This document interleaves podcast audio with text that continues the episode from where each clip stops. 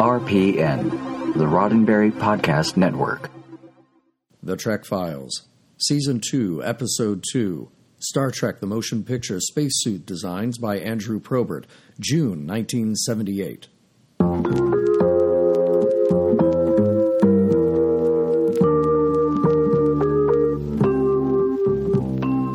Welcome to The Trek Files, a look into the archives of Roddenberry Entertainment from the personal files of Gene Roddenberry. And now your host, Dr. Trek, Larry Nemecek.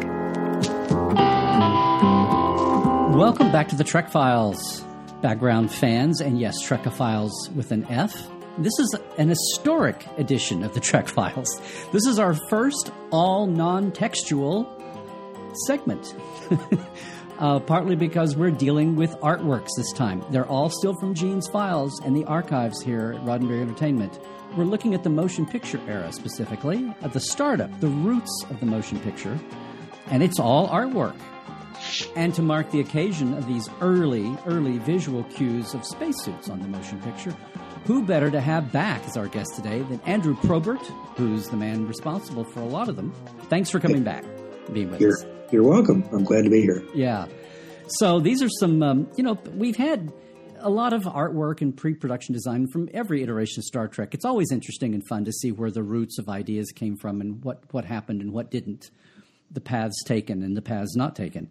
Uh, and these early takes on spacesuits, let's, let's talk about that time where this is the very beginning of the startup. They finally decided on a movie.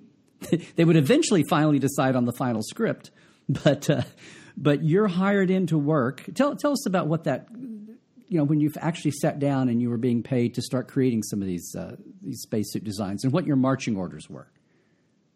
Uh, well, I was brought into Star Trek: The Motion Picture uh, basically just a, as a concept guy working at Robert Abel and Associates, mm-hmm. and that company was hired to do the visuals for uh, for the film.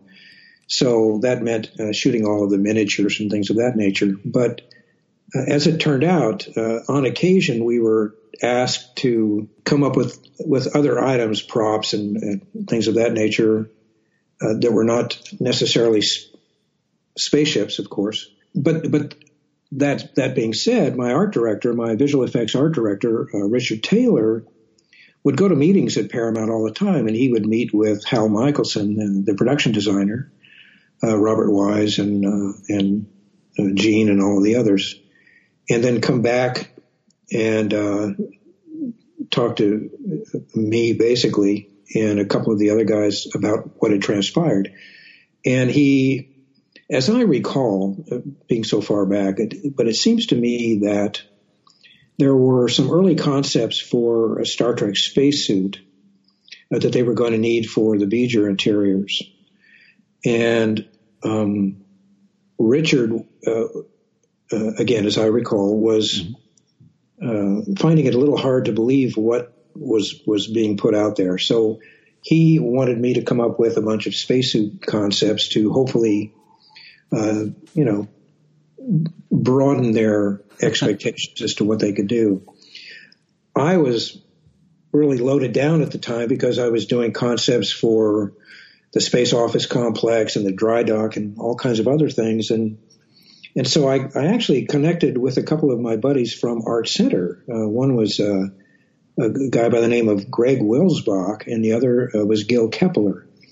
And these two guys uh, were happy to come in and just throw out some concepts. They were amazing guys. So the three of us were basically sitting around doing the uh, these concepts that you you have uh, posted here. So that's that's where that came about. All right, and just just let me reset to our time frame. So the, the motion picture has been announced. So November 11th, 77, 1977 was the day they announced the motion picture that Phase 2 TV series would not happen, that it would proceed as this big budget motion picture. March 28th, they had the big showy, glamorous Hollywood press event to, to have all the cast there and announce Robert Wise. And I believe I read somewhere where April 1st was your first day on the job. And we're looking at sketches here into June and into the fall and you were working on some of the structures and some of this, this, ship interiors, right? So, as you said, you'd already been working on that, and this, I don't know if it'd say fell in your lap, but they were desperate to have some other takes on a spacesuit, is what you're saying. As I recall, yeah, I, I think Richard, like I said, wanted to to sort of bring them uh, up to date. So, so I, I, I guess the idea was that we would throw out all these suits, and and as you can see, most of them have uh, round helmets because that that's what NASA was using, or at the time, and still does. Uh, and but their complaint was that you while you would see all of the studio lights in the reflections, mm-hmm. and uh, my my comeback was well if you put if you put a mask on the lights to look like uh, parts of V'ger interiors, you know, because that's basically where we were going to see this. So if you had forms you know, within the V'ger interior that you you could sort of put around the lights, it would look like you were reflecting the inside of V'ger. And the response was like crickets. so, um, so then we started going to sort of a flatter helmet design. Um, and, and they came up with their own version uh, of a spacesuit with this, with some sort of, I don't know, jets or something. I, I, really don't remember the sequence right. of it. Well, that rocket pack that was a strapped on rocket. Well, pack. that was that was the you know the super booster escape uh, jet thingy that uh, that Spock eventually used. But I'm just saying, just for normal maneuvering of a spacesuit, uh, I eventually employed uh, uh, thrusters, uh, two at the shoulders and, and 2 mm-hmm. at the chest. that was when I was still doing the round helmet idea, and they they basically took that that chest pack idea and incorporated their own their own faceted helmet uh, into that. Uh, the, the costume actually was one that had already been designed, so all I did was add in that drawing uh, the chest pack and helmet mount. Now, one thing I wanted to say too, you mentioned Robert Abel, and Robert Abel, as any student of the motion picture knows, was very famously deposed as the visual effects outfit, and that's why the, the movie itself was in such a time bind to make that guaranteed December 7th, 79 delivery date. Doug Trumbull's EEG shop took over and then pulled in uh, John Dykstra's Apogee. And basically, I've heard people say everybody and their dog and little kid and, uh, you know, and janitors, um, you know, ex veterinarian, whatever. Everybody in LA was doing what they could, painting models, you know, spray painting, whatever. The whole town was trying to help Star Trek get its visual effects done on time. But before all that happened, and, and, Abel still had the contract, some of these sketches of yours have the little triangle, the Astra. That's um, Abel's uh, art shop. That's where you started with, technically, right?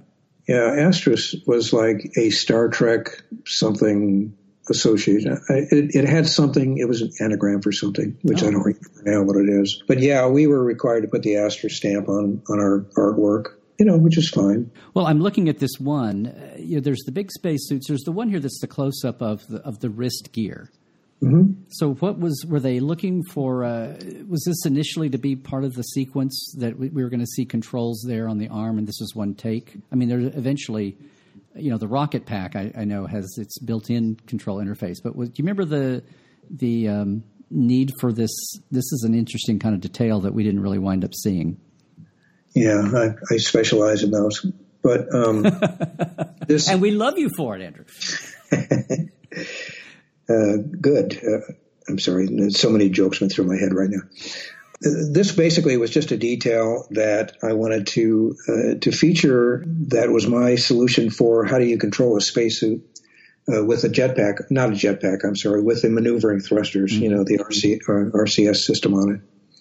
So that's all it was, was just a way to, uh, to be able to read controls on the top of your arm or top of your hand and, uh, use that to guide your, to guide your flight. But uh, the jetpack was a totally different thing. It had its own controls. Right. Almost like the PERSCAN, the little bio monitor on all the uniforms was just something that was there that was never. It was, an, I guess, another level of texture and detail that what we're looking at here with this with this wrist unit was just your addition to.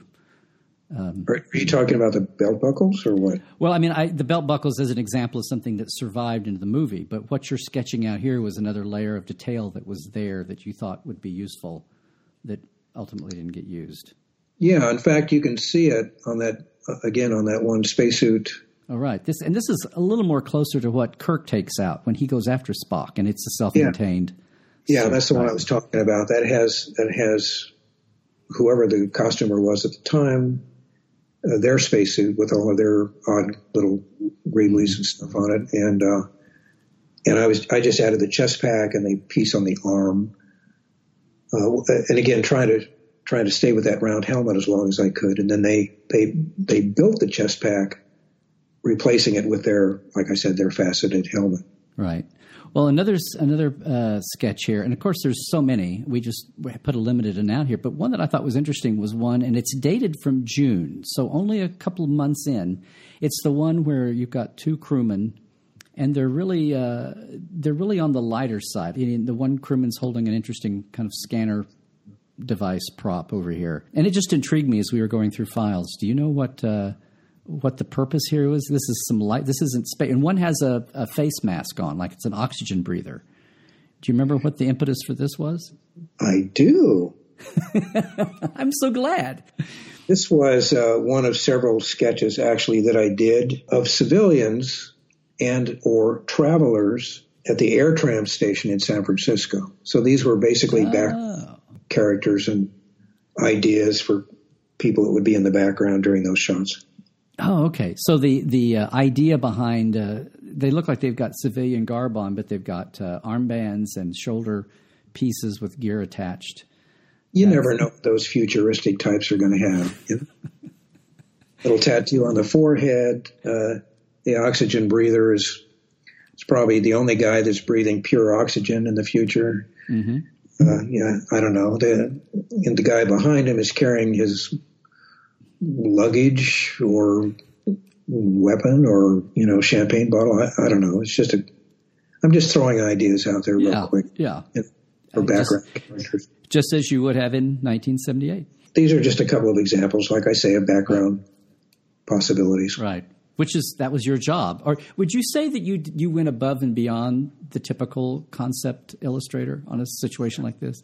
Yeah, I always do, because you know it the thing is, it's it's an entire package. You know, you're not just like, okay, I'll do this spaceship and then go have lunch. It's like, well, but yeah, okay, no, so there's a spaceship, but now it's going to need support craft. So how about their shuttlecraft, or how about something that's going to do this or that or the other? You know, and I'm, I'm always thinking, you you have an item, but you, that need, item needs support.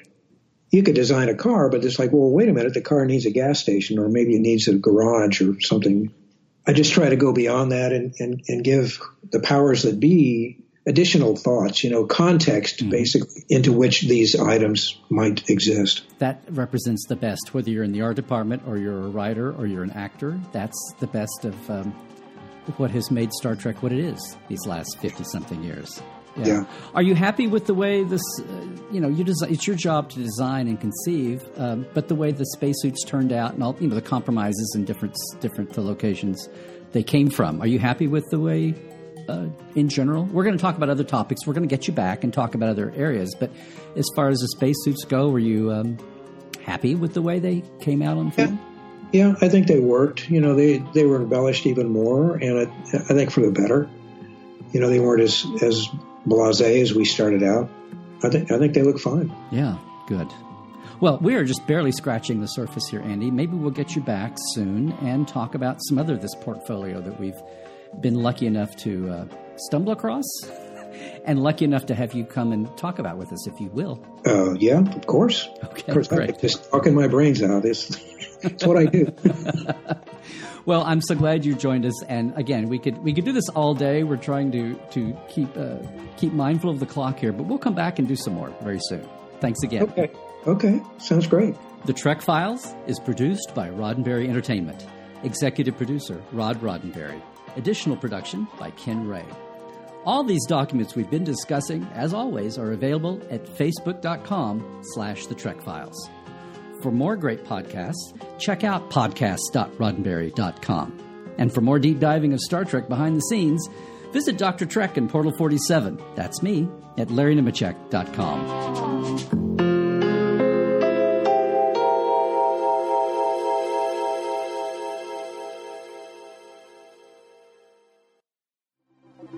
podcast.roddenberry.com. the Roddenberry Podcast Network.